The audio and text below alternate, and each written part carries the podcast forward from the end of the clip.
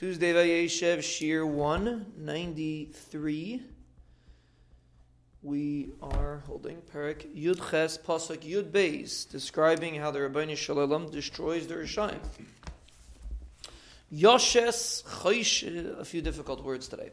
Yoshes Chayshech Sisra, the Ribono Shel Olam placed his darkness, the, the place where he hides, Sisra means where he hides, Sivivaisav Sukasai, excuse me, Sivaisav Sukasai, he placed the Chayshech around Sivaisav, around him, Sukasai, around where he's dwelling. Cheshches Mayim Ove Shchakim.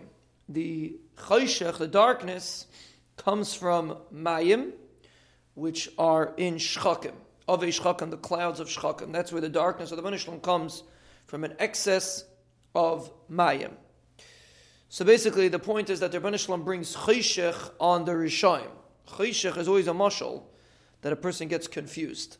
The Ribono Shel Olam makes confusion by the Oivim, by the people that he's destroying, and that's the way people self-destruct when they are in a situation of of chayshech.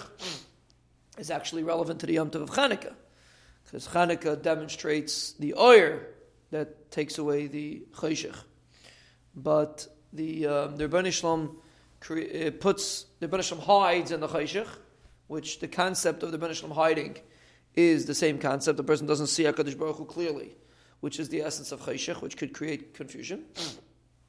So Ribono Shel Olam places this Chayshich uh, around Sivais of Sukkase around where he is, and the and the pasuk explains that this Chayshich comes from water, comes from an excess of water. Water is usually considered the midas chesed of the Ribono Shel Olam. Water demonstrates chesed. Mayim brings chayim to the world.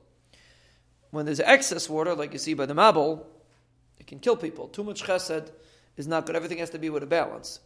So the Torah, the, the Navi, uh, David Melech actually is stressing that the chayshech that the Rebbeinu cre- creates over here and puts by the Rishonim is a chayshech that comes from Mayim, which technically should bring bracha, when there's a reboy of it, it brings cheshech, it brings confusion, it brings destruction.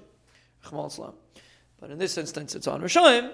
But the Torah is just saying that the Rebbeinu uses a tool that technically should be bracha when he gives an excess of it, and it's not balanced.